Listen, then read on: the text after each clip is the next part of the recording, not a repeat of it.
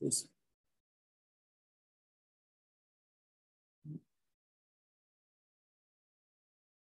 Uh-oh.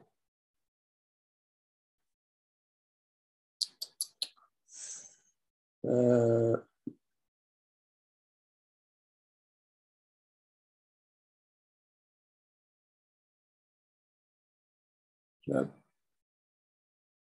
I do have a problem. Wait, wait a second. Let's do this again. -hmm. Ah, yes, sorry. Ah, it looks better, isn't it? Yep, we can see it. Very good. So, uh, so as you know, the, the title of this lecture is uh, the star height problem. My name is Jean, Jean-Éric Pin. I'm uh, working in Paris. And uh, this will be a, a random walk through combinatorics, uh, some algebra, a little bit of logic, and uh, some topology as well. But I will try to explain everything. So please, if something is unclear, immediately interrupt me. We are not that many in the audience, so you can just uh, open your microphone and, and, tell me when, when you don't follow. So to start, I would like to fix some notation. So I use uh, notation for uh, words, letters, alphabet, which is on the screen. And so the alphabet is A, as, A for alphabet. Uh, in this lecture, uh, I will use mostly a two-letter alphabet with AB. And so the words, you can see some example, A, B, A, B, A, B, A. And uh, there is a special word, as you know, the empty word, which I denote by one, because it's uh, uh, it's, the identity for the product, the competency product. So language is a set of words, as you know. So you have this. So this is the first example. This is another one, an infinite one. And the set of all words is uh, denoted by A star. This is uh, also the free monoid on A. Is that uh, clear to everybody? So uh, what are the, the uh, usual uh, operation on language that I will be using? So you have the so-called Boolean operation, union, intersection, complement, which I denote by L with a C as an exponent. The product, concatenation product is a component-wise product. So you take a word in the first language, a word in the second language, you concatenate them same and take all of them. And the famous star operation, which you can define in two different ways. Uh, either as just this infinite union, uh, the empty word union L, you know, the product of L by itself and so on, or in slightly more algebraic way, it's just a submonoid of a star generated by L. So what are the regular expressions? Uh, you probably also know what they are. You start with the empty set or with the expression uh, uh, reduced to the empty word. You could also start from the letters, so in my case, A and B. And then you are allowed to use union, product, and stars operation. So here are three examples, empty star, and uh, this one, where I use union, product, and star. And this regular expression represents regular languages. But an important fact is that if you have a given uh, regular language, it can be represented by many uh, regular expression, and actually it can be represented by infinitely many regular expression. So just take uh, this example, you see that A is alphabet, so this is AB. so this is a regular expression for this language. This is another one.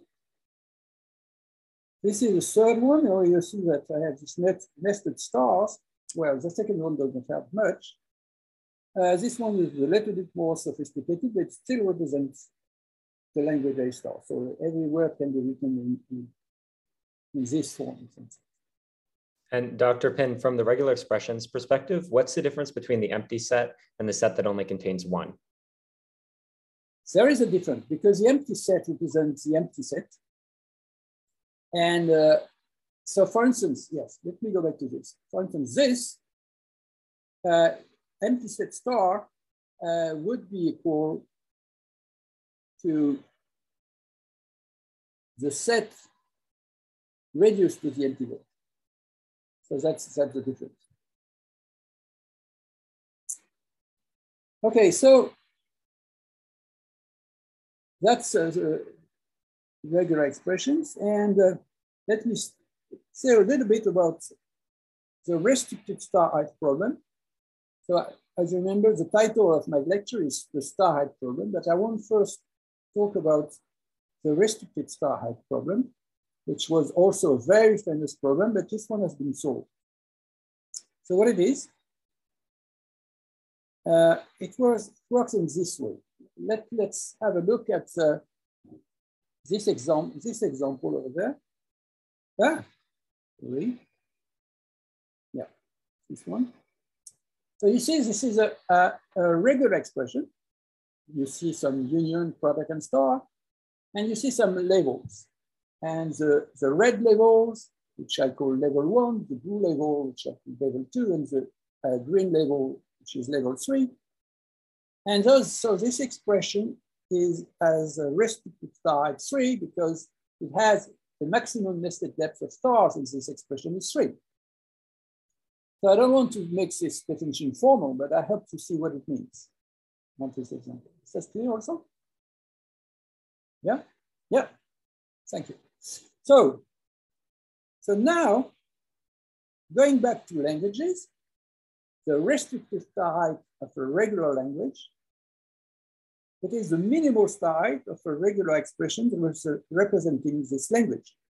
So you look at all possible way, all possible ways to represent your regular language, and to try to find an expression with the smallest restricted star height. Okay? And so this problem was asked uh, back to 1963, or uh, a long time ago, more than 60 years ago, no, almost 60 years ago, uh, which was, given a regular language, can you compute its restricted star height? And to start with, uh, are there any language of star height? Zero, one, two, three, n? And this problem has been, has been completely solved. So let me just uh, briefly review this. So first of all, it was proved uh, just three years after the problem was uh, raised that there exists a language of restricted star height n for each n. Okay, good. And next, it was proved by Hashiguchi first that one can decide whether a language is as a star height, it should be restricted star height each time, okay? So restricted star height one is decidable, meaning that I can decide whether a language has restricted star height one. And later on, Hashiguchi proved that restricted height is decidable. So for each n, you can decide whether a language has a star height eight. Dr. Uh, in the in the statement that for each n there exists a language of restricted star height n, is that given any arbitrary alphabet, or is that where you're allowed to choose the alphabet beforehand? That's a very good question. Actually, the example given, the original uh, example given by Dejean and Schützenberger involved uh, language uh, on an n-letter alphabet, but mm -hmm. you can easily transform it into a, a two-letter alphabet. So okay it could be more precise. There exists a language on, on a two-letter alphabet of uh, restricted type. And I guess what I'm wondering is, it seems to me like it would be a trivial proof because you would just take n symbols and then put a star on each one. And if they're all distinct symbols and you put them in a row, then that language could only be expressed with that many symbols, right? Or am I misunderstanding? Yeah, well, well, well. Uh, remember that the star height is Oh, it's the depth. It's the nested depth. Right, right, so right. okay. So it, it will not be a. right, not a, it will be language of type one. But right. Okay. Right. right? Yeah.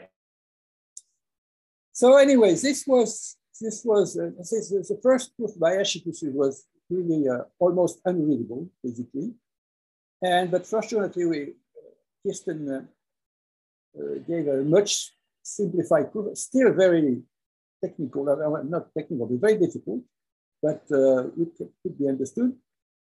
And moreover, the complexity uh, is uh, now known to be in double exponential space for this algorithm.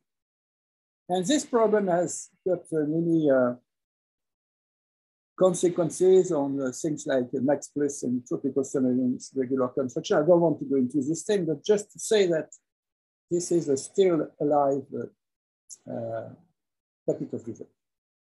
But now, let me come back to my original and topic of this lecture, which is star height.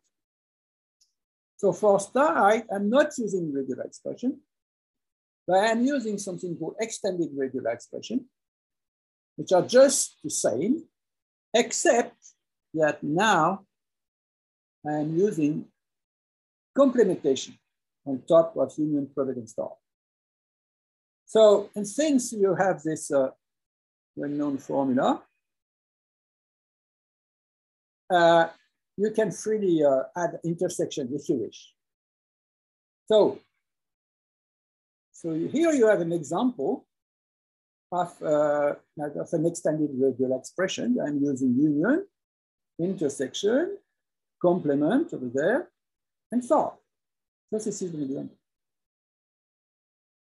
So now we can do exactly the same thing. The star height of an extended regular expression is obtained with exactly the same definition. This is the maximum nested depth of stars. So for instance, in this expression, you know, you have uh, here the first level one and the second level two. Uh, the complement doesn't count for the level, so this, this extended regular expression must start two. Very good. So and the, just in the same way, what is the star height of language? There is no restriction anymore. The definition is this. This is the minimal star height of an extended regular expression representing this language. Okay, so now we are going to do exercises, practical exercises, and I need your help. So we start with the star height zero, and these languages are called star-free languages for some obvious reason. You want to, if you have star height zero, you have no star at all. And the question is, uh, I give you a, this is, there is a, a long series of uh, languages, and we will try to see whether one can say whether these languages are star-free or not. So let's start with uh, the first one. What, are, what do you think about A star? Is it star free or not? Uh, okay. Clearly has a star, right? It has a star, but remember, it is a minimal of all expression. So, I, I, so does anybody see? It? There is actually a trick. The trick is, I, I give you the trick. The trick is don't forget you, you can allow, you are allowed to use complement. So what is the complement of this language, for instance? It's complement of empty set. Exactly. So let me write it this way. Okay, so you see on this expression, there is no star at all. So, which means that this language is star-free. Okay? Next one. What about this one? Again, it looks like there is a star.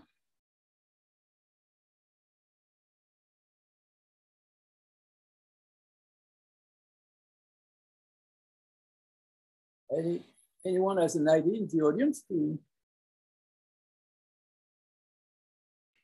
I, I think you need the star for that one because you would have to subtract B star in order to get A star. And either way, you're writing a star.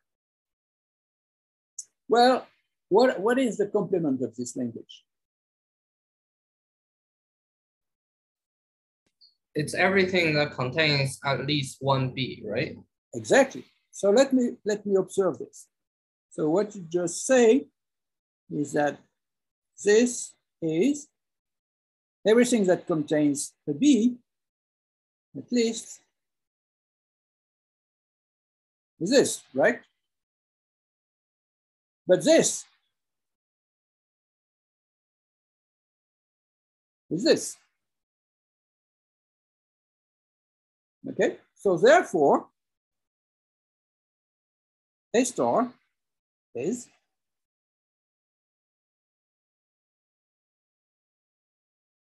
this. Okay, that's that's that's the trick.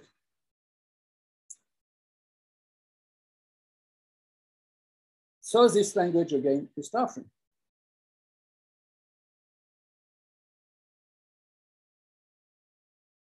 So what about the next one? This one is easy, easier actually.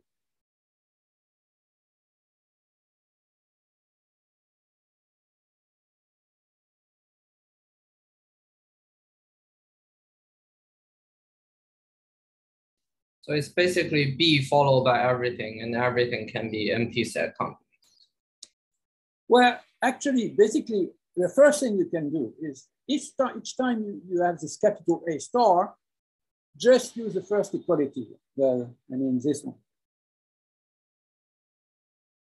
You can just replace every A star by empty complement. So that's, it makes things simple. So you can write this as A, this, and the, the next one also. You know, I can write it in this way, right? So this makes that, uh, so therefore, again, it's two language are Starfree. Okay, let's move to the next one.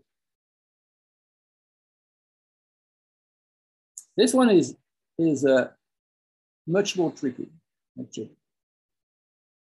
But the trick again is uh, to look at the complement. Uh, if you have ideas, please tell me, otherwise I will help you because it's that's not uh, uh that's not so easy.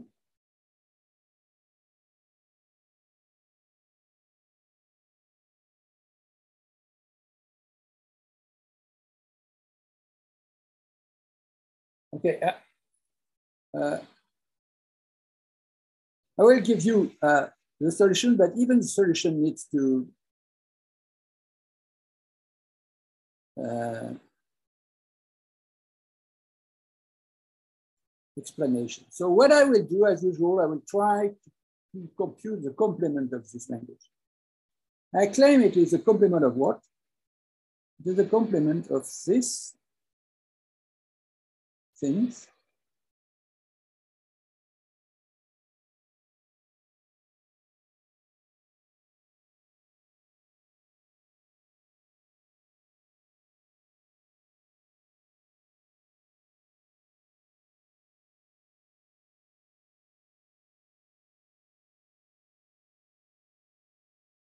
Okay, so uh, what does this mean? What does this represent? So look at a word uh, in this language, in this complement. Okay, so this a word which is not in this language, in this, which is not in this language. Well, it could be the empty word, certainly. Uh, it is the empty word.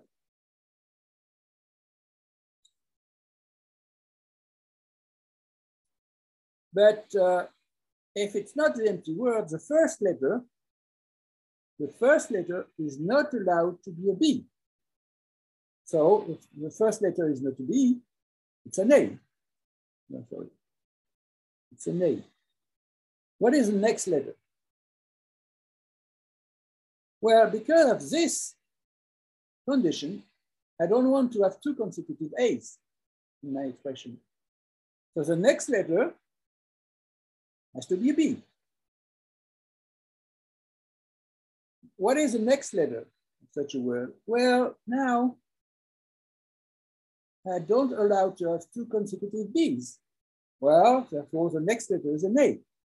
Sorry, next letter, uh, uh, uh. the next letter is an A. The next letter is a B, blah, blah, blah. and uh, so you see I have a, the word of this form, A, B, A, B, A, B, and so on. Well, but I, what is the last letter? Well, now I'm not allowed to have A as the last letter. So therefore, the last letter has to be a B. And you'll recognize now your language. Okay, so now you, you can elaborate on this. And of course, now when you have this, just replace A star by the complement of uh, the empty set. And so the conclusion is this language is Starfree. Also, it doesn't look. So what about this one? AA star, which is apparently simpler than the other one. So it can't have a B and it can't have an odd length, right? Yeah. So actually, you're, you're right. Actually, we will see because it's not easy. So that's not so easy to prove that this language is not Starfree. Yeah, because all length is very hard to encode, right? Yeah, but uh, okay. Uh, now you know I have a bunch of languages, and uh, if you just want to guess which one is Starfree, which one is not Starfree, uh, just choose this example right here just to show you that this is not especially simple. So this one, uh, sorry, which one? This one is stuff.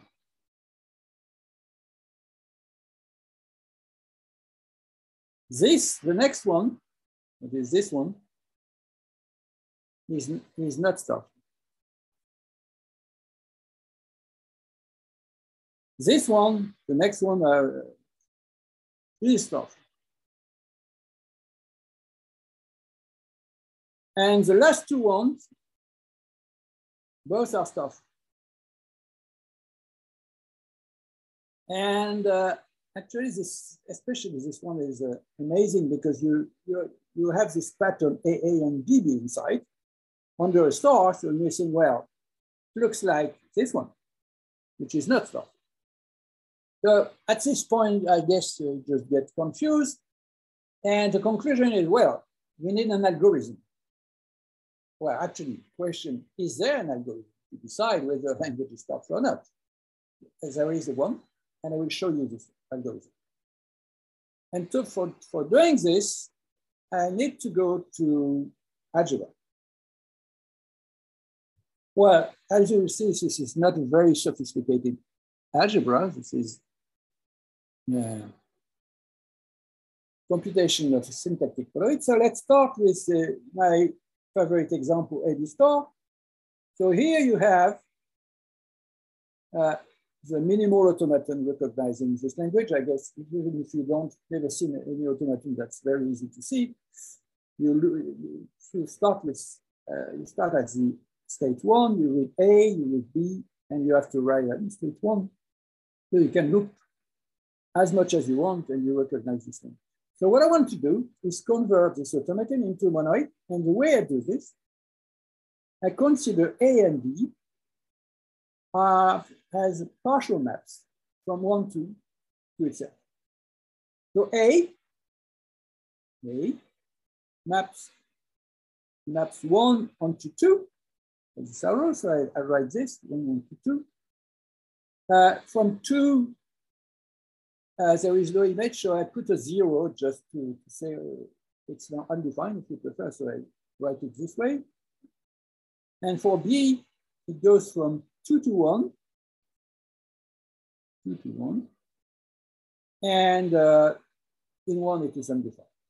Okay, so now I want to compose from this table, and I want to do this for all words. So if I start with, first of all, let me start with the empty word. the empty word is considered as the identity. It has the identity on so on the state. So if you start from one, you stay in one. If you start from two, you stay in two. So let me just add one here, just to say that it acts as the identity. Next, I'm looking at words of length one, which I already did. The, the words of length one are A and B. And then I proceed to compute the word of length two in uh, alphabetic order. So let me compute the words AA, AD.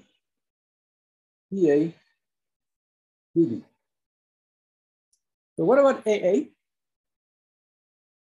If I use AA, I start from one.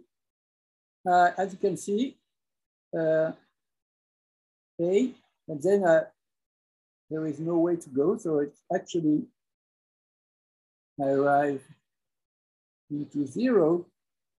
If I start from two, reading A, I also arrive in zero, because this column will all be, be zero, so we'll not fit it. And so this, uh, so I can consider this element as a zero, because it has, it, it uh, acting just as a zero. So I try to do this. Yes. So the next one is AD. Uh, AD is interesting. What does AD? So you start from one and you read AD, if you do it, I read A, then B, and I write in one. So I write one AD 51.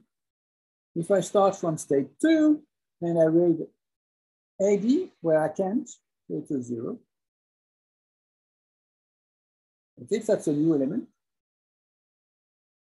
So let me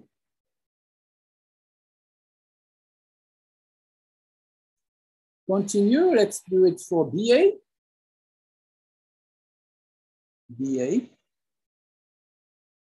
Uh, if I start from one, I can I can't read any base, so this will be zero. But if I start from two, B and then A, I write in two, so this is two and two. Very good.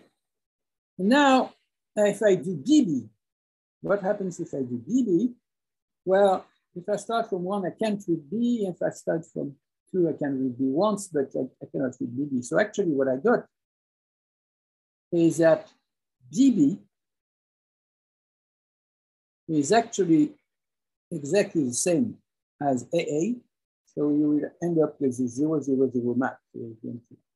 So let me keep this as a relation memory that BB is equal to AA is equal to well, now I'm not finished because I, I just uh, did the words of length two, but I need to go to words of length three. So let's go. If I, so, but if I start, so what are the words of length three? Normally they are uh, the word starting with AA, so there is AAA and AAB. Then there is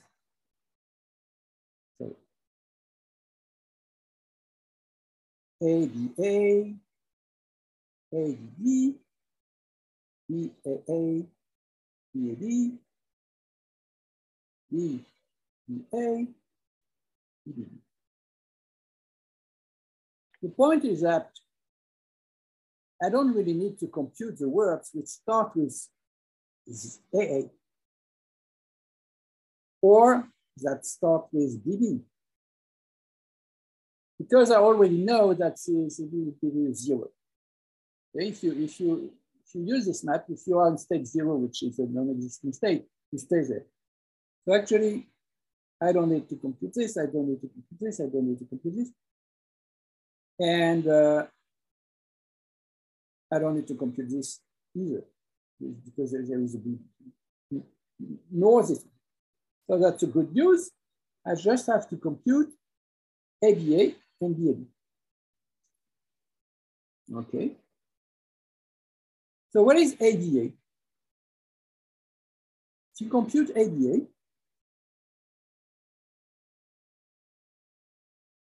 uh, you start from one and you read A, A, A you arrive in two, right? From one you go to two.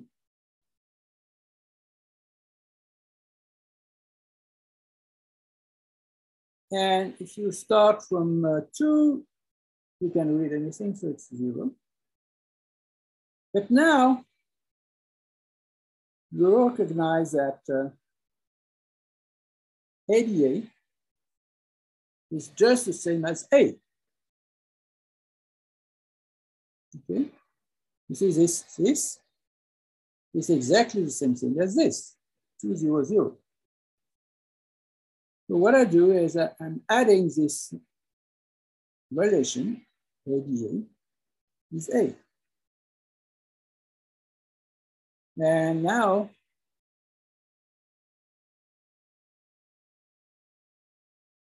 I can do the same with uh, BAB. BAB,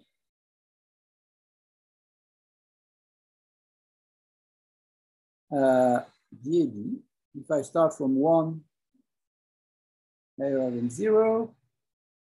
If I start from two, we, whoa, we stay, okay. Uh, if I start from two, E, A, and B arrive in one. So again, it's one, zero, and again, this is just the same thing as B. So let me write this. B, A, is B. So now I have my, my monoid. What I want to compute is this. M is 1, A, B, A, B, B, A, 0.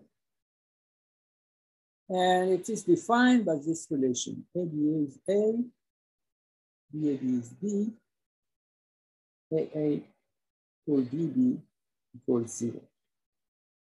So now, if I want to multiply uh, two elements to know the product, it, it's just it's sufficient to use this relation. So for instance, imagine I want to compute AB times BA. I write it as A BB. A, this is zero and this will be zero. Okay, so do you see how, uh, how I uh, obtained this, uh, this monoid from uh, this uh, automaton? Yeah. Very good. So this was an example. Let me do this other example, which is much simpler because there is only one letter. So here we have the identity as empty word gives the identity. And what happens if I compute a square? Well, obviously, a square is again the identity. If you, you start from one, you arrive to, to one, and if you start from two, you arrive to two. So in this case, uh, you have a much simpler monoid, which has two elements with the relation equals, yeah? And so this is just the group of order two. Right? Now, what did I compute all of this? Because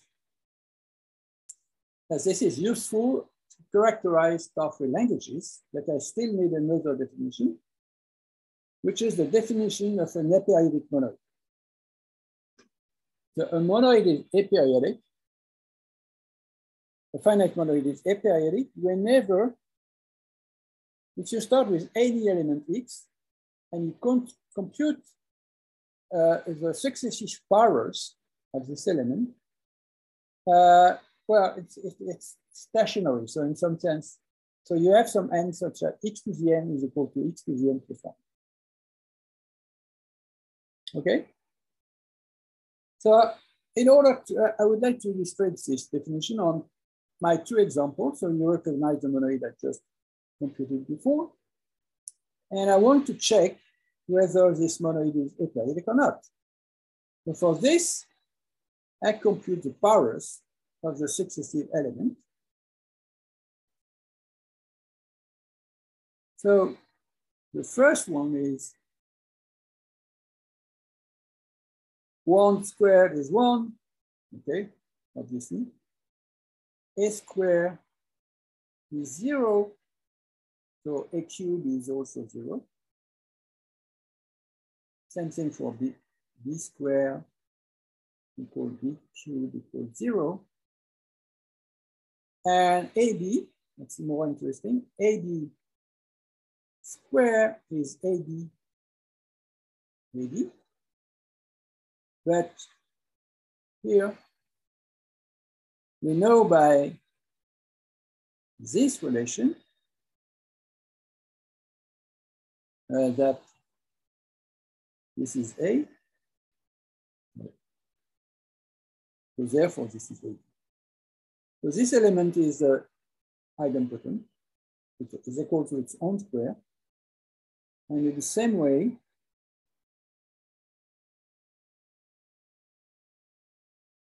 this is BA. So uh, you, you, see, we, are, we have found for each element x, if you compute this as a successive power, then it stabilizes uh, like this, xn equal xn plus one. So this monoid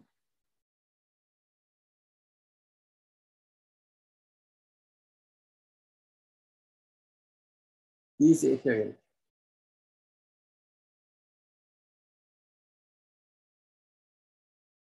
Let's uh, consider now, let's go back to this one. Well, if you compute A, start with A, then you have A square equal one. Then A cube is A. A4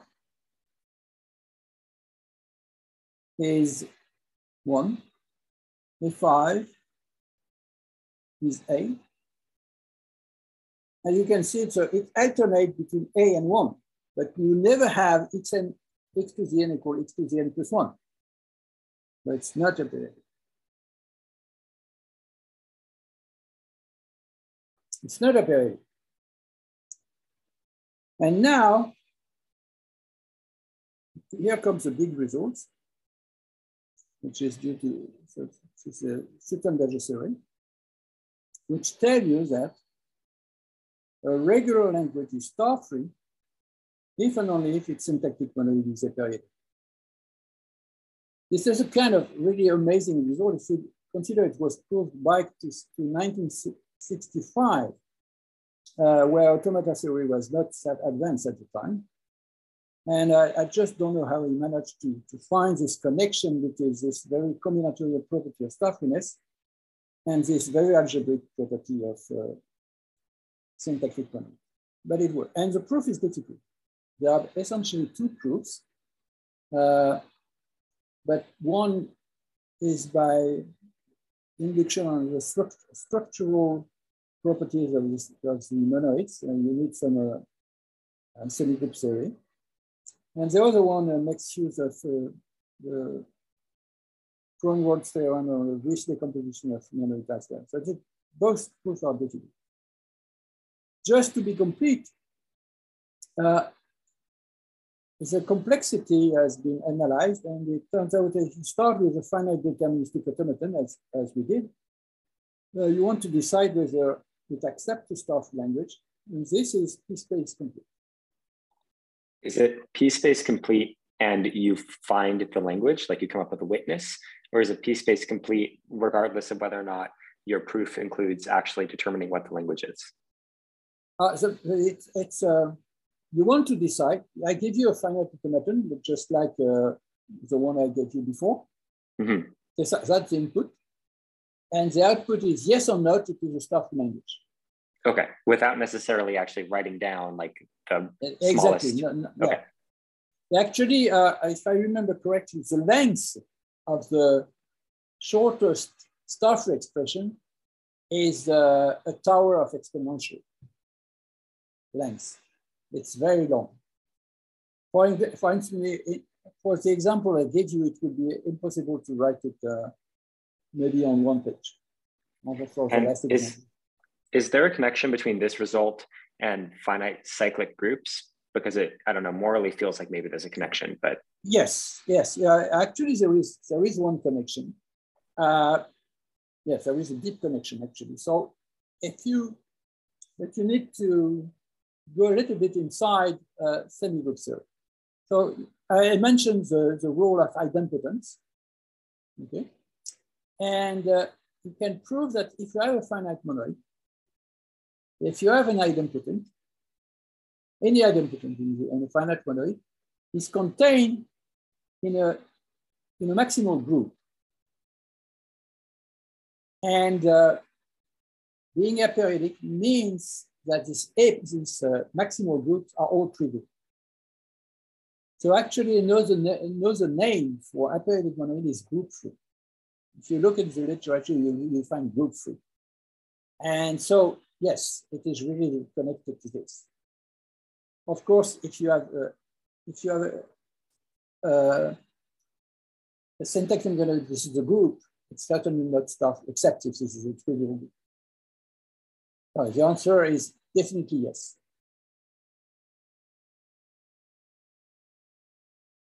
So uh, I wanted to make a, a short visit to logic, just to show you that this is also related to other things.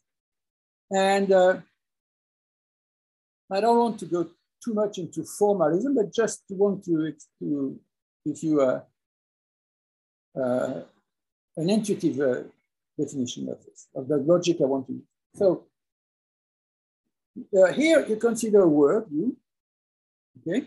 And you want to say something like, this you contains an A, so more precisely, there is a position I in your word, which carries an A, which I indicated by this uh, arrow there. So you have some A in, inside the word. But in terms of logics, you would write there exists I, which means there exists a position, and AI, uh, so A is a predicate uh, applied to the variable I, which means that in position I, there is a and so now if you take all, all words satisfying this, this uh, formula, it's a language, it's a set of words which contains an A. So can you describe this language?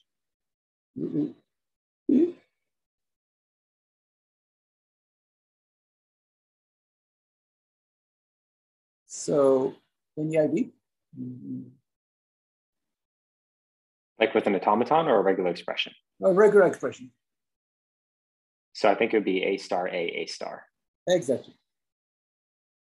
It will be this. Yep. Now, almost the same. Uh, now I'm, I'm saying there are two positions, I before J. Uh, I carries an A and the J carries a, oh, J, J carries a B. So in terms of logic, I would write it in this way. There exists a position I, there exists a position J, I is smaller than J, and AI and J. So in the same way, it would define, well, the language, basically A star, A, A star, B, A star, right? And I had some uh, two exercises here for you. Uh, find a formula for, for I, we do it in the reverse, in the reverse way. Find a formula defining this language, A star. So we just write A subscript zero, right? If we're zero indexing, and that would be, you yeah, don't even need a quantifier. Yeah, but the problem is uh, you don't have access to zero officially in my logic. So uh, what the trick instead is to say there exists a position i, uh, which would be the first position. So I, how can I say this? I can say that smaller than everything. Exactly. That there exists an i such that for j, i is smaller than, or let me write it this way. Normally I should write smaller than or equal, but okay, let me allow this. And AI, right? so it should be in red. So examples one and two would be like the F or eventually formula in LTL, and example three would be like the X or next. Uh, oh, LTL. okay. Uh, okay. Uh, you will see. Uh, I mentioned the LTL later on, but you're right. You're perfectly right. Uh, so if you want to do the, the next one, A star, A star, uh, what you could do is say the R2 position I and J. Uh, and you want to say that, so I would, so I, I is smaller than J. And uh, you want to have A, um, uh, you want to have this, of course. AI in j, but you want to also say that there is nothing between. So, so for everything, okay. Yeah, exactly. For every k, uh, that is greater than j, it's greater than i. Yeah, so uh, uh, so you don't have it. There is nothing between. Okay. There is no k which, which is uh, strictly between i and j. Okay, uh, anyway, you see, uh, this is, this is ID. And now there's, there is this beautiful result by Robert McNaughton, which tell you that uh, first order formula captures star-free languages. So what does this sentence mean? It means that if you start with star-free language, you can find a first order formula. So first order, I guess you know what it is. It means that you have variables uh, of uh, which represent just, uh, yeah, sorry, you have quantifiers just about uh, on variables.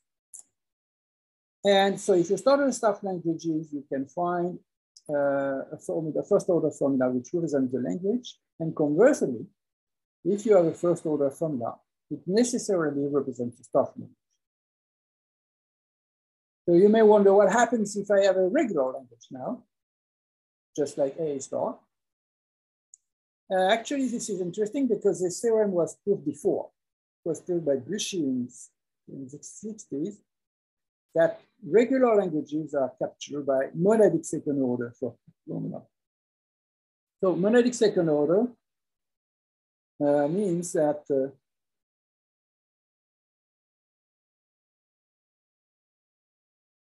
you can quantify, you are allowed to quantify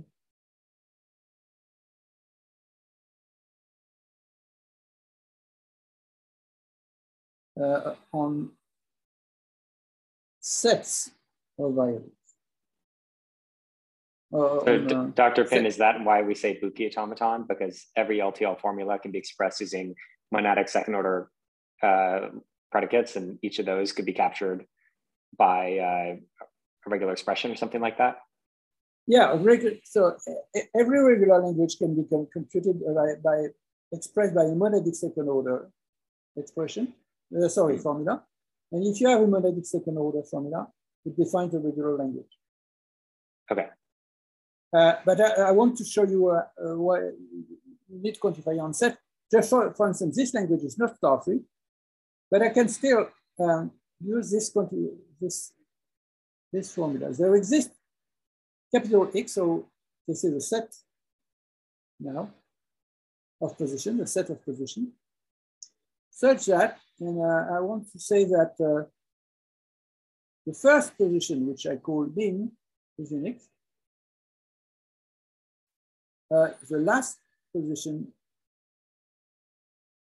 uh, is not in X. And uh, for all x, x in x is equivalent to the successor, so x plus one is not in x. So I'm, I'm cheating here because I'm using min, max, and plus, which are not defined, but I can express them by a first order formula.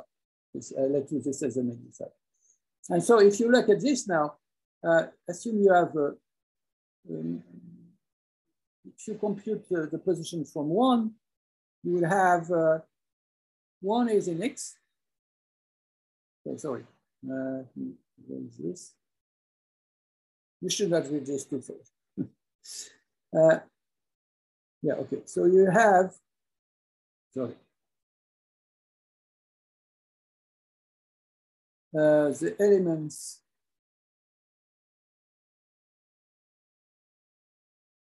the elements which are in X and those which are not in X. So you know that one is in the first position, mean is an X. Uh, but because you have this code, so two is not an X, but three is an X, four is an X, is not an X. And uh,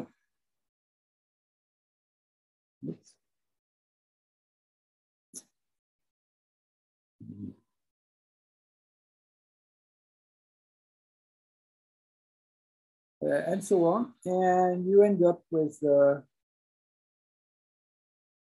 the maximum, which will be the length of the word, is not in it. Okay, so it uh, implies that this is of uh, the word as uh, even length. So that's truth. Now, I don't want to detail this, but, but anyway. So uh, had this note just for you because you mentioned linear temporal logic. It turns out that uh, this is a result of 10. See? Uh, that linear temporal logic also captures stuff in a uh, which uh, in some sense really uh, shows that this is a very important uh, subclass of regular languages. It uh, corresponds to many natural things. So one other consequence is that A star is the language of star height one. This is not, it's not star free, and obviously it is a star height one. And actually, uh, we, we know a little bit more. So for instance, uh, it can be shown that if you have the syntactic monoid of a language is a commutative, commutative monoid, then the language has start at most one, just like in this case. And furthermore, and that's much more difficult to prove that if you have a, group, if the syntactic monoid is a group of small order, less than 12, which is very small, then the language has type at most one. Okay, it's not two.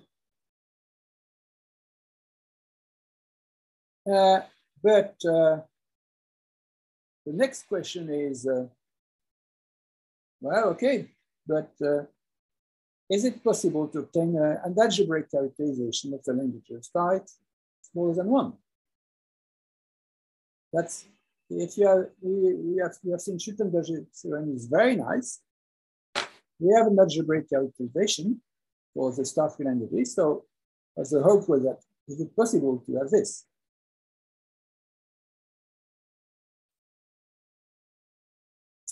And for this, uh, I will need a go uh, beyond uh, languages and I would to, to talk about varieties.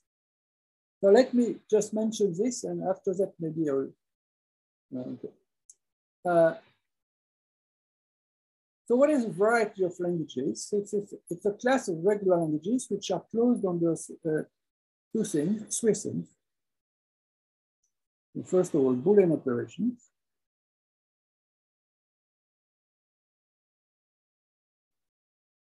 union intersection and complement. Uh, they are closed on the so-called residuals. Well, this is this operation.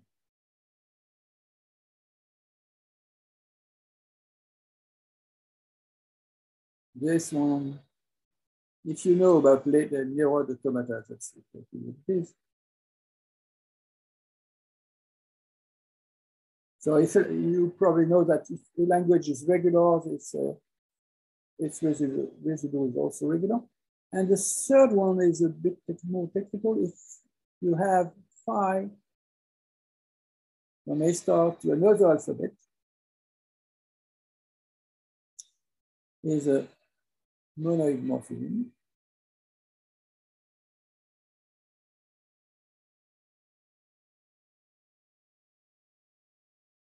Then the L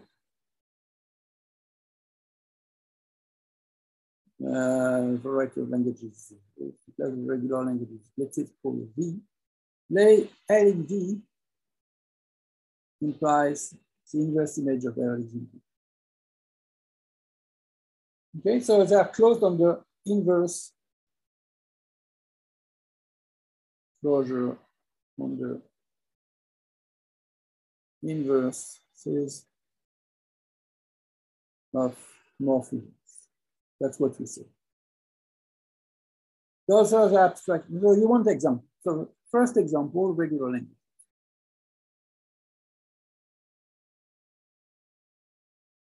Second example, star-free languages.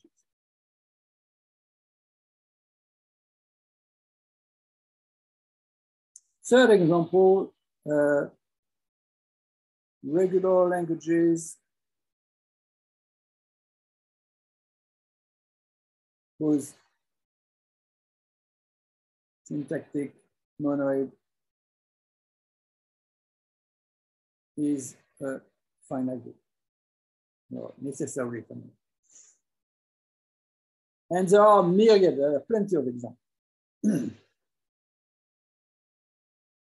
so, uh,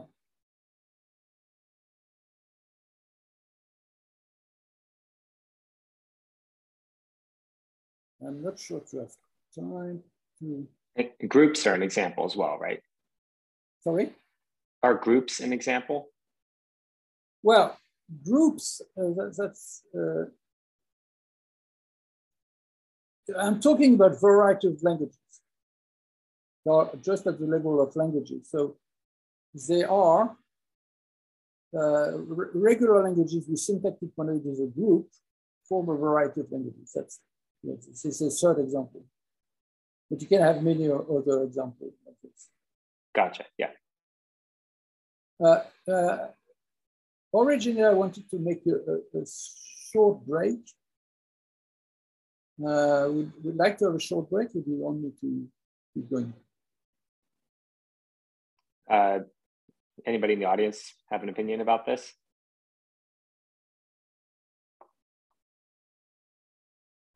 I, I think whatever you prefer, Dr. Pin. I, I'm happy to keep on going. But if you'd like a break, we can we can do it. no no no I, I, no I, okay no I can I can keep going. Okay. Uh,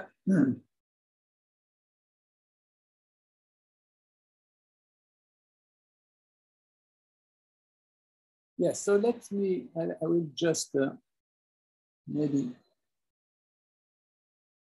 add, uh, so let me mention this. So There is a theorem by Allende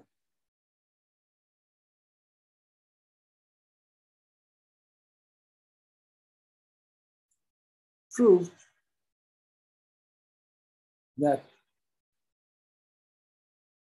varieties of languages, regular languages,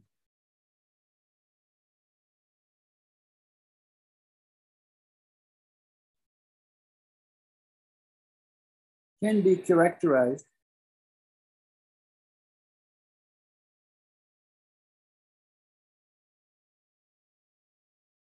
by some equations of the corresponding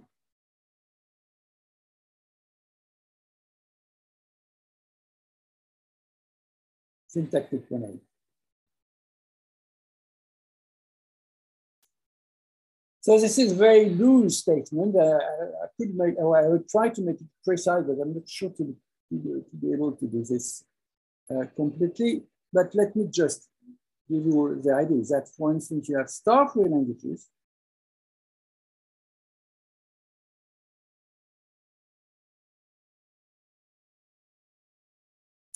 Uh, they correspond to aperiodic monoids, which correspond to, which are defined by uh, this kind of equation.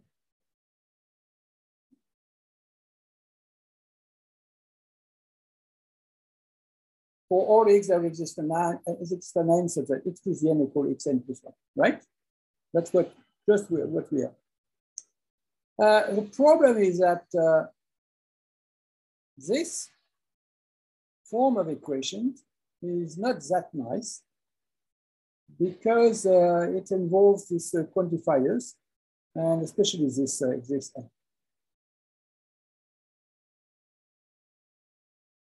So uh, one can avoid this by using to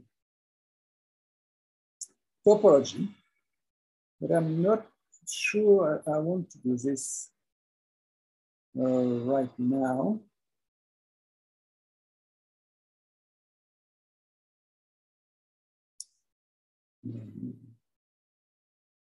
Maybe I can try. So we want to rewrite this, uh, this uh, equation in some way. Uh, and for this, we need uh, some topology. So let me, let me start by defining a, a topology on, it, on a finite monoid. So you have the discrete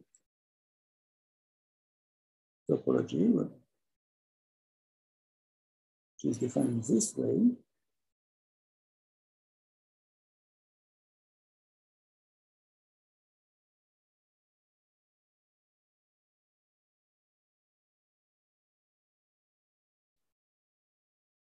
Okay, uh, well, we skip this question. So this, uh, it turns out that uh, you can verify that the product is uniformly, uniform, uniformly continuous, so this uh, discrete metric. And now I want to do uh, something not, not on uh, the finite monoid, but on A star. The first, the idea is that intuitive ID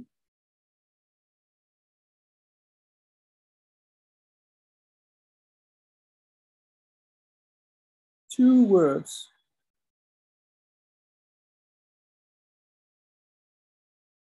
are close in this metric, this new metric. If one needs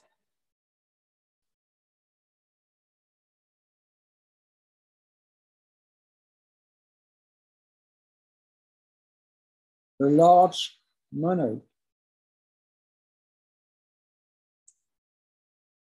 Who separates it?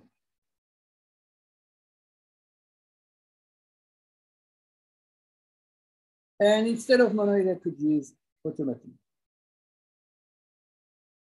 If you are more familiar with this. So what does it mean? It means that uh, suppose, for instance, I have uh,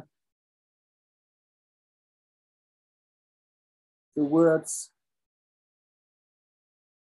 uh.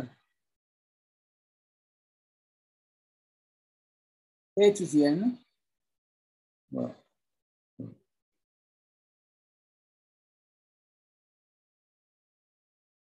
these two words. Okay.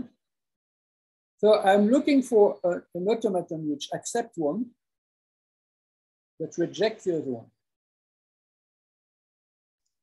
So as you can see, uh, so what would be the, in your opinion, what would be the smallest uh, automaton uh, or monoid uh, which uh, separates them? I think A star would work. A star? Sorry? Uh, no, double A star, like Yeah, double exactly. A parenthesis star. Yeah, exactly. So what you observe is that uh, this has even length and this has odd length. So if you take just this automaton,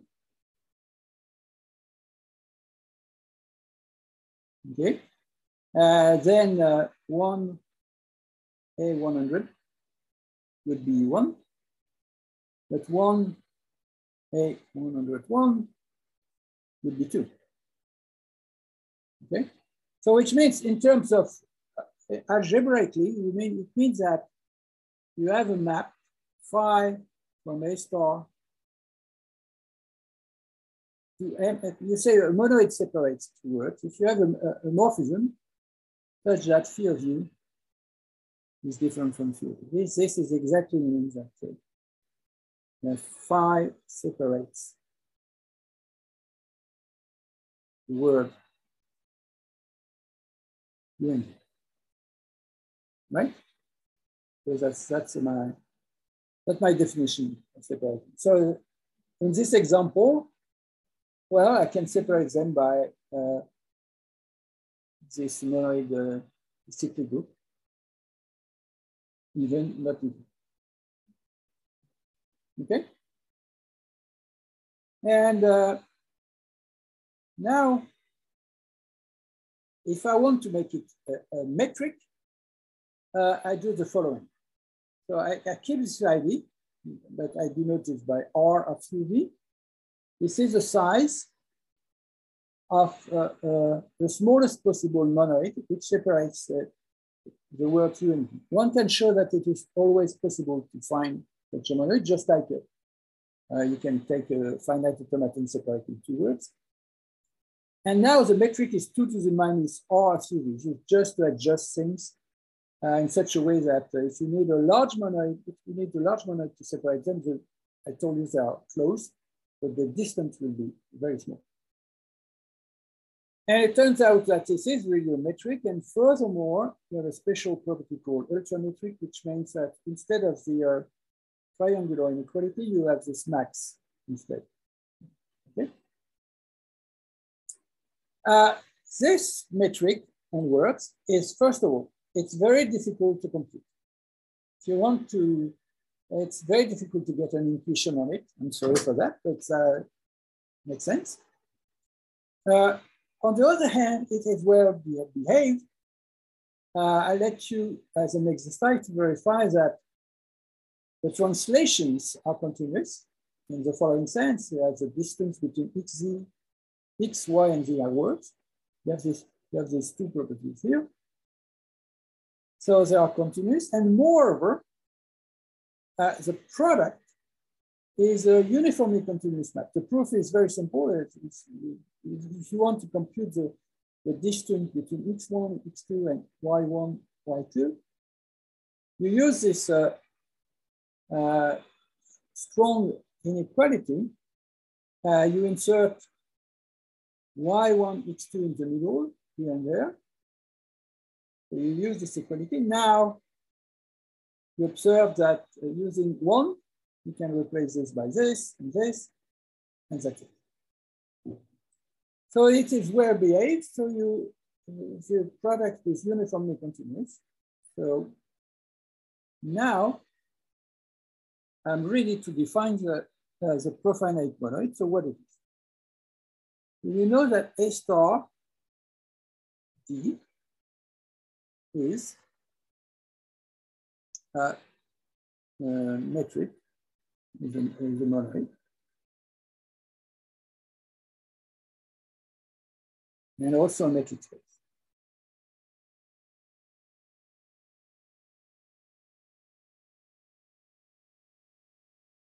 Okay. Uh, so if you remember your, your first course on uh, topology and metric spaces, uh, you know that uh, every metric space has a unique, uh, essentially unique up to isomorphism, a unique completion. You remember? A metric space is complete if uh, every Cauchy sequence is converging, and there is a completion. So let's call let A star hat be the completion A. Okay. So the profinite monoid is just this, well, just, um, it's a completion of a D. Uh, as I told you, it's uh, rather difficult to explain uh, what it is. It's not just like uh, when you construct the real numbers, says it's completion of Q, but every, every one of you uh, knows what a real number is. The problem with A star hat is that I have no such description. Uh, the And only thing the- can, The limit points are going to be infinite words, right? I, I mean words, but like infinite sequences of letters. not really. That's, that's, Oh, okay. that's, that's, that's, that's the first problem. Uh, it's not an infinite sequence of letters. There are just the limits, the abstract limit of uh, Cauchy sequences. But uh, I will give you actually one example of, of a one convergent sequence, uh, which convert to, to some element in a minute. Uh, but uh, it's counterintuitive. So it, it has nothing to do with infinite words. It's really different. That's first point. The second point is that this space is, uh, uh, you know, A star is, is uh, countable, but this space A star hat is not countable. Okay. And uh, actually, this is a, an open problem to have a nice uh, description of, of this space. But still, we can use it. Okay, so uh, I told you I want to, to obtain, to describe your Cauchy sequence, but one thing which will be useful to know is that uh, essentially, so I don't want to be, essentially,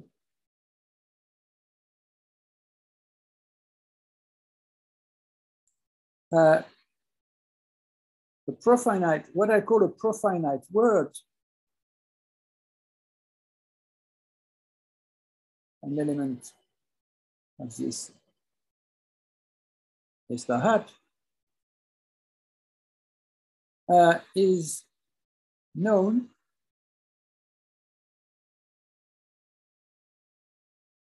through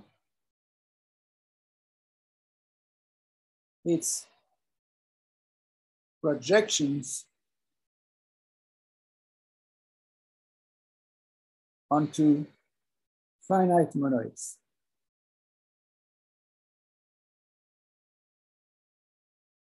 So the idea is that if you have phi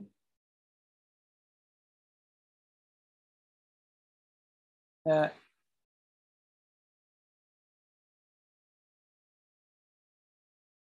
if you have a, um, a monoid morphism,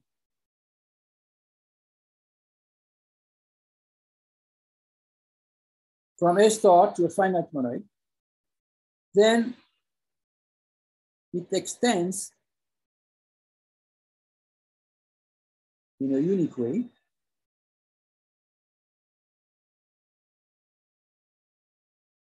Into a continuous monoid P hat from A star hat to M. The M is discrete, okay? So this is the uh, discrete. So if you have this, uh, basically two elements Oh, okay, no, sorry. If you have two elements, U and V, in A star hat, then U equal V, if and only if, for all morphisms from A star to N, phi hat of U is equal to phi hat of V. Because this is exactly what I, what I mean by essentially a profinite known is known through its projections.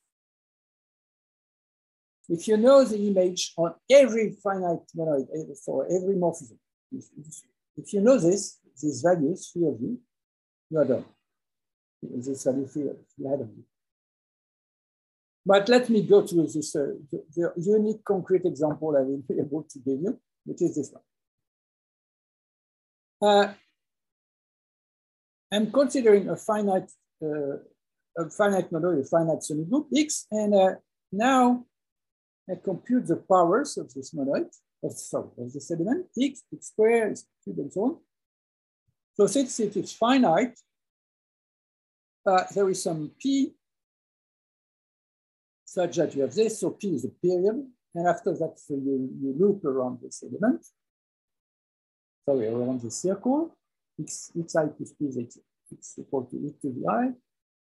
And it's not very difficult that, to show, and there is a short proof here, you want to read it, that on this circle, that is, there is some powers, which usually denoted by x to the omega, which has the property that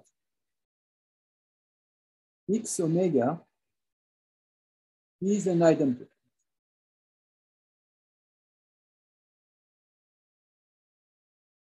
So there is a power of x, which is an identity in a finite field, always, okay? Moreover, uh, this, uh, this, uh, circle, the element on the circle, I, I remember I mentioned that uh, each time you have an idempotent, you have a maximal group. In this case, it is very easy. The maximal group is just the cyclic group uh, over here. That's exactly what it is. So it's, okay? Uh, so here is a short proof. I don't know if you want to, to read it, but all I need to know is that if I take an element x, some power will be an idempotent. I denote this by x to the unit. Okay? But there is something very, very, very remarkable. Suppose that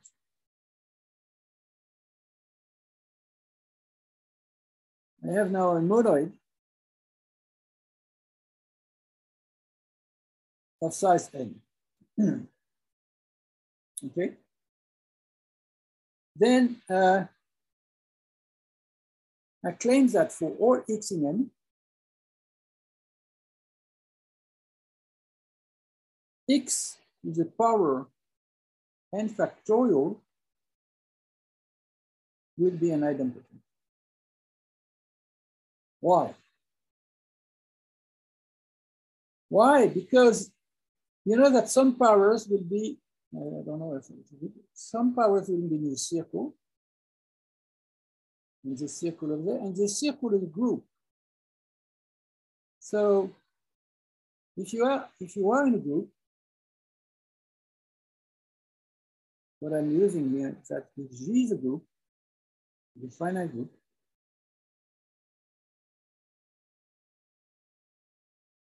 x to the power g is uh, the identity of the group. You know this. Okay, now, but you, if you have n factorial and n is larger than n, uh, uh, uh, sorry, n is, so you certainly are, this power is a multiple of the size of the group. Certainly. So she, she this for me. That's very interesting because it means that there is an element, you know, uh, you, you, have this, this uh, remarkable formula. And this implies that limit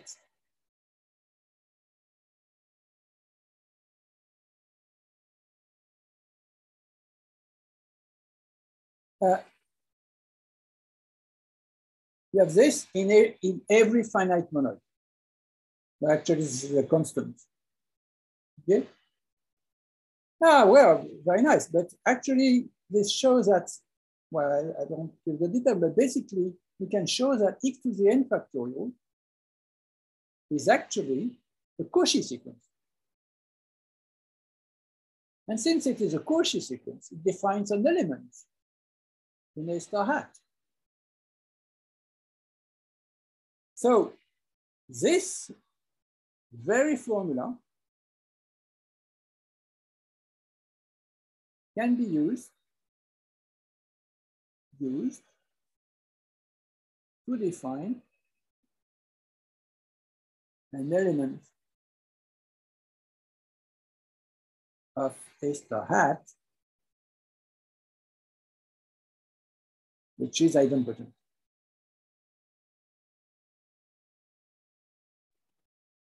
But if we didn't have the factorial, it would not be a well-defined limit, right?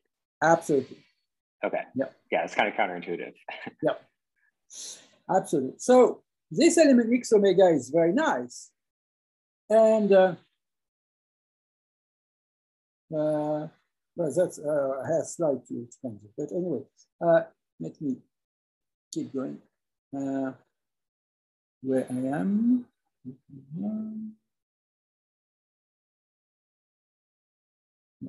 Yeah. Yeah. So uh, I have this. And uh, now uh, the aperiodic condition, remember,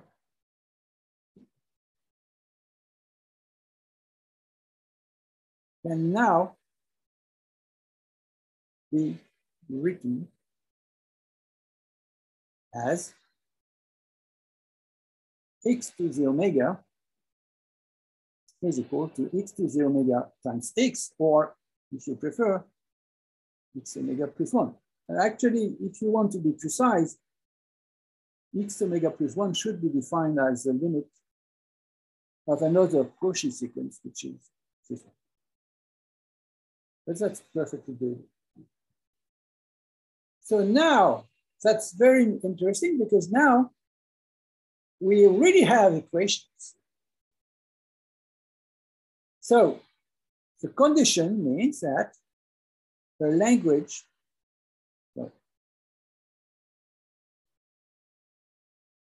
the language is start only if it's syntactic monoid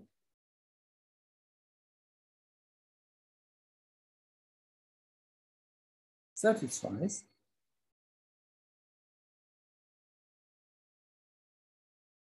The profinite equation. X omega is one for x omega. Which means what? It means that if you consider the map from A star to the syntactic monoid of the language, as we did, it extends and you take uh, uh, then and x is in A star hat now, then phi hat of x to the omega is equal to phi hat of x the omega. That's formally written. But then you don't want to go into this abstract setting. Really what you mean is that each time you go to the finite monoid, you go back to a, uh, you look for the idempotent and you want to verify that the next element in the loop is a, x omega plus one. So just this. But it's really a profinite equation. So it's a, a formal equality between two elements of A star hat. And coming back to uh, uh, uh, theorem, that's a spirit, it tells you that each time you have a variety. Remember that? Where, where is it? If you have a variety of irregular languages, it can be characterized by a set of profinite equations. That's exactly. I actually that's Eilenberg and Reiterman. There are two. Okay. So, uh, how is this useful for our problem?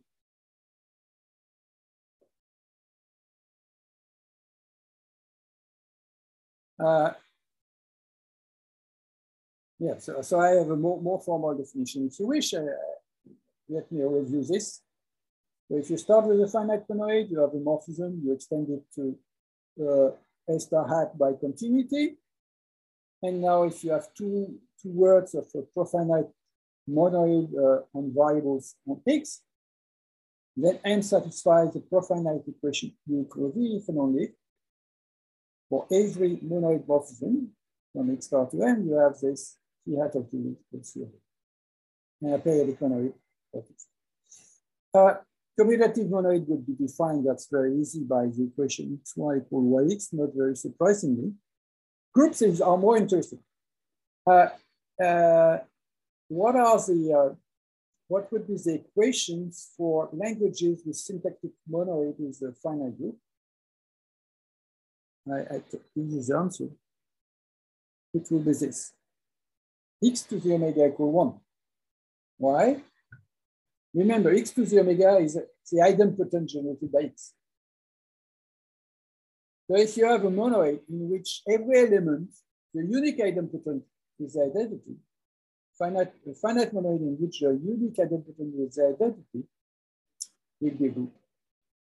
That was So you see, this is very, very nice equation.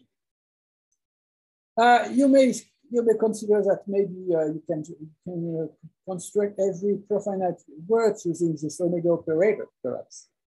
No hope. If you just have the omega operator, you still have a, a countable number of elements. Okay? If, even if you consider something like this, some expression, you know, it's uh, what is it? Well, all these terms, there will be only countable many of, of them. And I told you, A star hat is not countable. Well, that's right. Anyway, so back to uh, Eilenberg-Reiterman, a more precise version. The class of regular languages is the variety of languages, including knowledge, the syntactic monoid satisfies a set of profinite equations. Be careful. This is a set. This set can be infinite, possibly. So in the case of star-free languages, we were very lucky. We had just one single equation, and more it was simple one. But uh, the theorem doesn't say anything. It could be, the set could possibly be uh, infinite.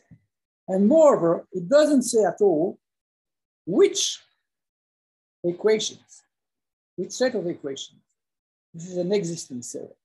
We tell you there is, the, the term varieties come from this. It is defined by equations, so it's just like a variety in a mathematical sense, you know?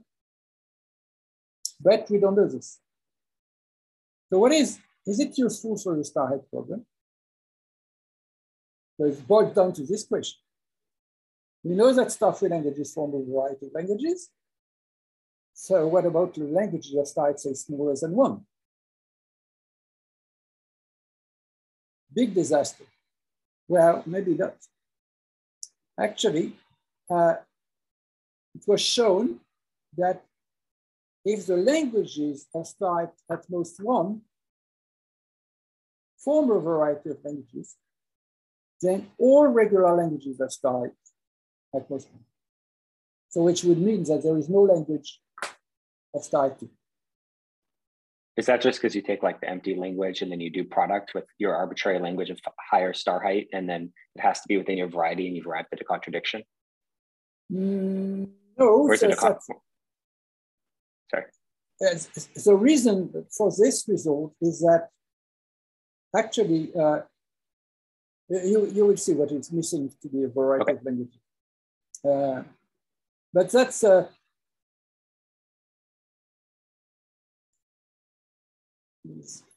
that's a, depending on whether you're optimistic uh, about uh, the language of star one or not, it could be considered as very positive result or very negative. Uh, I will, like, you will, I hope, understand this. So, uh, what is the problem? So we don't know whether, basically we don't know whether the language of star smaller than one form a variety of languages. However, uh, we know that the languages of type at most n, n, even n, are closed under Boolean operations, the first point. They are closed under residuals, the second point. And they are closed on the inverses of, not on the morphism, but on the inverses of length preserving morphism. So what is a length preserving morphism? It's just a morphism that maps a letter to another letter remember these morphisms are between A star and B star. So if you send letter to letter, you preserve the length, of course. Okay, so it means that phi of the length of phi of u will be the same thing as the length of. If you just consider this kind of morphism, then it's they are close on the inverse of this one. So uh, but there is some hope. It turns out that Howard Straubing, in picture, managed to prove an extension of Eilenberg-Reiterman theorem. So now we consider a class of regular languages which are closed on under Boolean operations and residuals. If they are closed under inverses of morphism, then they are defined by some set of profinite equations. This is just the Heisenberg's item. If you are closed on the inverses of length multiplying morphism, slight variation, they are also defined by some set of profinite equations, but here you require that all the variables have to be interpreted as words of the same length. I will give you an example to explain what it means. And the last case uh, of interest for us, which is exactly the case where the, the class is closed on the length preserving morphism, then it can be defined by some set of profinite equation in which all variables are interpreted as letters. So in order to illustrate uh, the second case, I would like to go a little bit far from this lecture and talking about circuits. Boolean circuit. You don't need to know anything. Uh, uh, maybe you have heard of AC0 as just as a term. This is a class of uh, Boolean circuit. I don't want to. It has a nice logical characterization as well. I don't want to go into that. But the interesting point is that I'm looking at the regular languages in this class. And these languages are closed under Boolean operation, residuals, in inverse of length multiplying And now, come, here comes the, the beautiful theorem by Barrington, Straubing, and Thérien, looking back in 1990. The regular languages in this class satisfies or are defined by some kind of uh, profinite equation. You see this, uh, this equation is involves this omega operator I had before, so it's not that complicated. The difference is that now you want to interpret x and y as words of equal length. So if you go back to my example before, you would just replace, you remember the syntactic A star, you would have to replace x by some word and y by some other word, but these two words should be of the same. So we, you know, we have this, uh, this kind of result which tell you that, uh, well, you can, you can characterize some classes.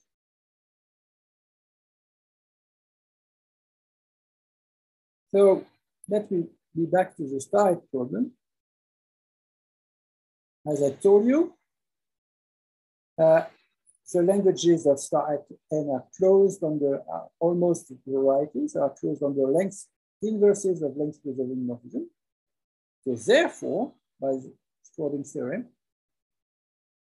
they can be, they have a characterization by profinite equations where now variables are interpreted as legends. Okay, very nice. So if you are, so now you, are, you have, there are two questions. So do you think there are, if you think there is a language of, of style two, so it would suffice to find a, just a single equation satisfied by all languages of type less than one to prove the existence of a language of type. You don't even need to have a full characterization. If you just find a single equation, that's fine. You will find, you will take a language which does not satisfy this equation. That's it.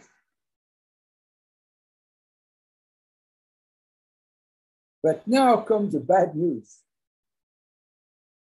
The bad news there are three of them. The first one is that, as I told you before, this profinite equation are not new. Have no ideas what they are. Worse, it's quite possible that all regular languages have start less than one. And nobody was able to find any language of style two. So it's still an open problem to find a language of style, of two. So if you remember my, my first result, and directions that I told you, it's quite, if, if uh, the uh, languages of style less than one form a variety, full variety of languages, and every language has type less than one. It's quite possible. Nobody can, well, anyway, nobody was able to find a counterexample. So now you have a, dichotomy. Some people think that every language has type at most one. And some other people think that, uh, well, come on, there should be languages type too. So what are the, the latents? If you want to practice. So here is a, a possible candidate. Uh, so you see this, uh, this uh, relatively long expression. Uh, it's apparently at start three, but well, I want to make it a, a candidate for style two. If you want to understand what it means, because uh, the, the regular expression is a bit uh, complex. Uh, it is, if you look at this, this automaton over there, it just the set of words, you, uh, such that if you start from the initial state zero, you arrive to the final state zero, okay?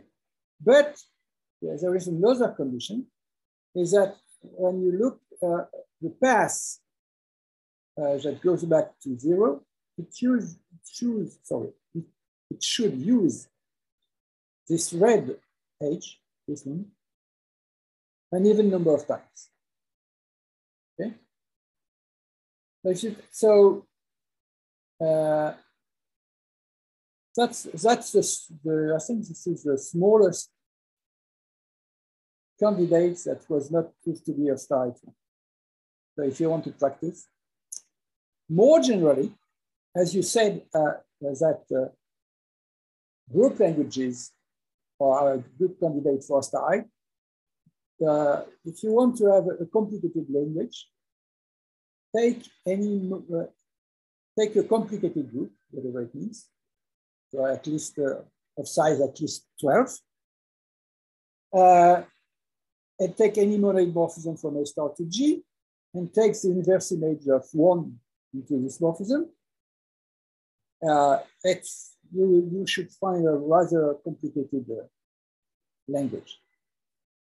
So this is a, in the uh, direction of finding uh, language of style. On the other hand, if you think that every language has type one, you may consider looking at uh, things like this. You take F1 and F2, two finite languages. Okay? Well, and then you look at F1 star intersection F2 star. Okay? So since this is a, it can be rewritten as R star, because it's, it's a monoid, it's as this form. And if you compute some example, you will find that R can be really, com really complicated to compute. So it tells you that basically we don't know much. Right? Look at this. I even don't use complement. And we have seen that the power of complement in this problem.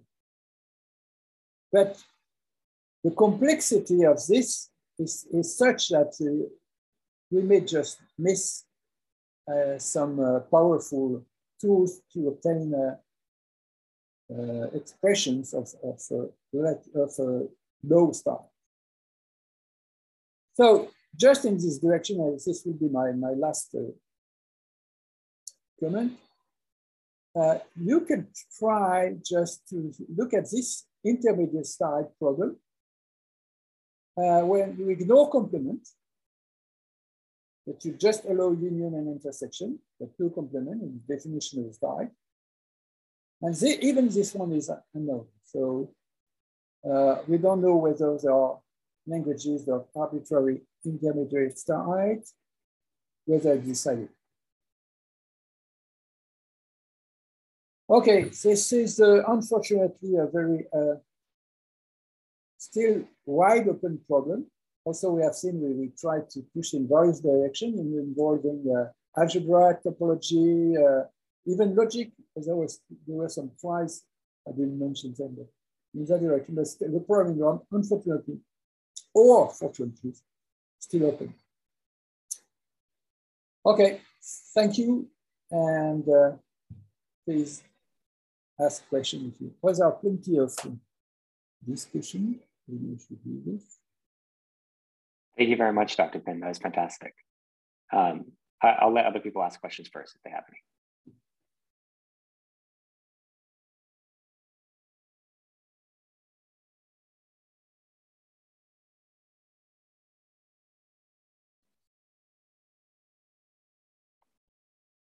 Yeah, I guess um, could you elaborate a little bit on the connection to uh, complexity theory? I mean, you mentioned this earlier when you brought up, uh, I think it's AC0 or something that which I, I, vaguely remember from when I took complexity theory a year ago, but not very well.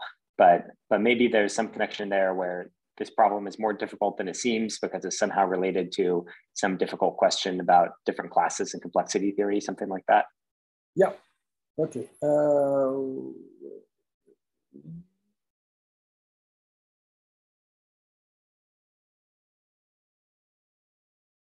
circuits. Yeah.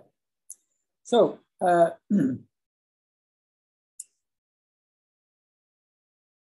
there are you know there are various classes of complexity, and uh, on, especially on circuits, and uh,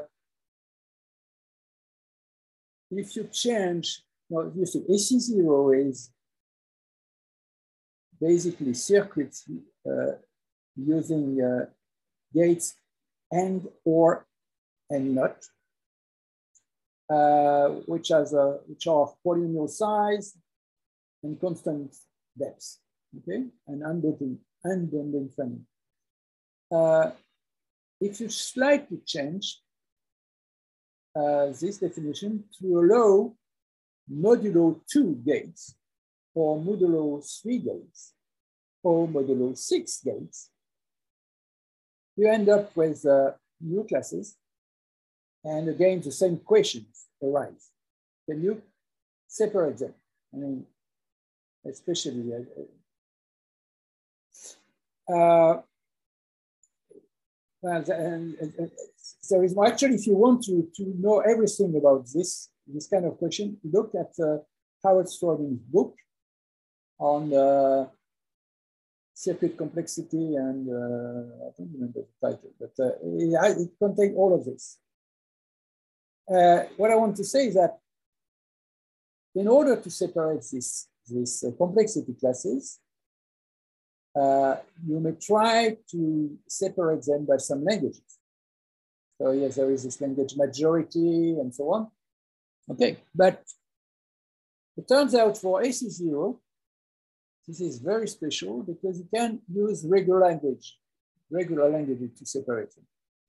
Okay, and that's the spirit of the theorem was to use regular languages to separate AC0 from other classes. And the problem is that this theorem uh, is uh,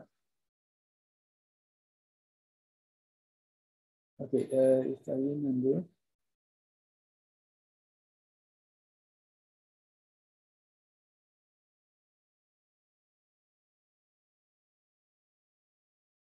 it, it makes use of deep results on uh, complexity inside this proof. Also, it's a result on regular languages.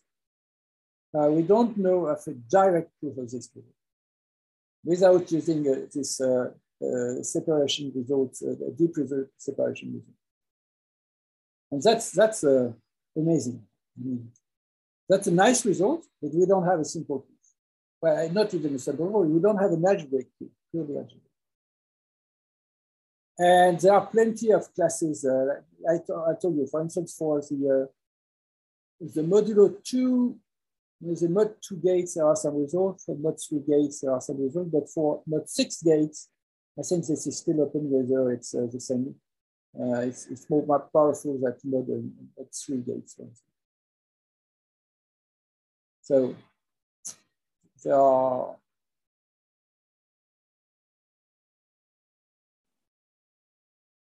the progress has been extremely slow, are still very slow, extremely slow, both on the complexity size, because there is not so much progress in 20 years on this side, and uh, on the regular side also. That's right. I mean, uh, House Turing has published a, a few partial results on this direction, but it's not that um, easy.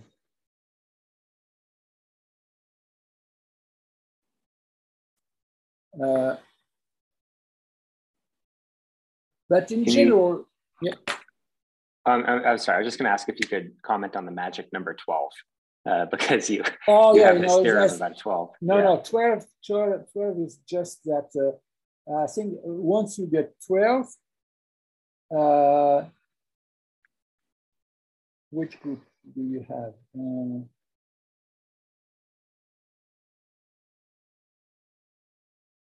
well, I, I, don't remember which group we have, but there is, there is a, a the first, uh, we still have solvable groups, but. Uh, okay, but you arrive at some interesting group and that's when things change. Yeah, yeah. Okay. That's, that's the first, the first case we could not solve, but you know, this is so tiny. Uh, this is really impressive that really that the fact that we, we cannot even decide whether a language of style 2 just means it. Come on. Is that possible, really? Uh, well, that's like, you know, on, the, on complexities are the same. You know, we, we don't know uh, whether P is space or something. So.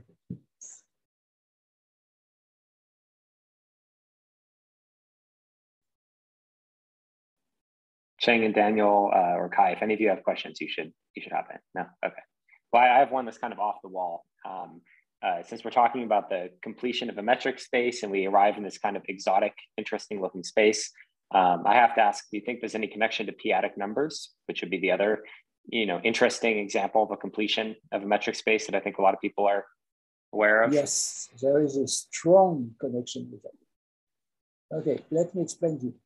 I can explain this in two minutes uh, just change my definition by considering morphisms not onto a finite monoid, but onto a finite P group, right? So you want to take two words, you want to separate them by a finite PD. Uh, you can prove this can always be done. Okay, now you take a, a, a one letter alphabet. A star. Okay, so you define the same uh, metric, but with p group instead of monoid. And what you get when you take the completion, you get p-adic numbers. If you go to a, a, a, larger alphabet, you get to something called the pro, pro P group. It's always it's, it's a compact group. Where, by the way, star hat is also a compact number. So it's really it's really uh, related to that. And uh, languages recognized by T group are extremely interesting. Uh, but actually, I could give a full lecture on them. Actually, I did. There is, if you look, uh, I think there is one which should be even uh, on uh, on the internet. On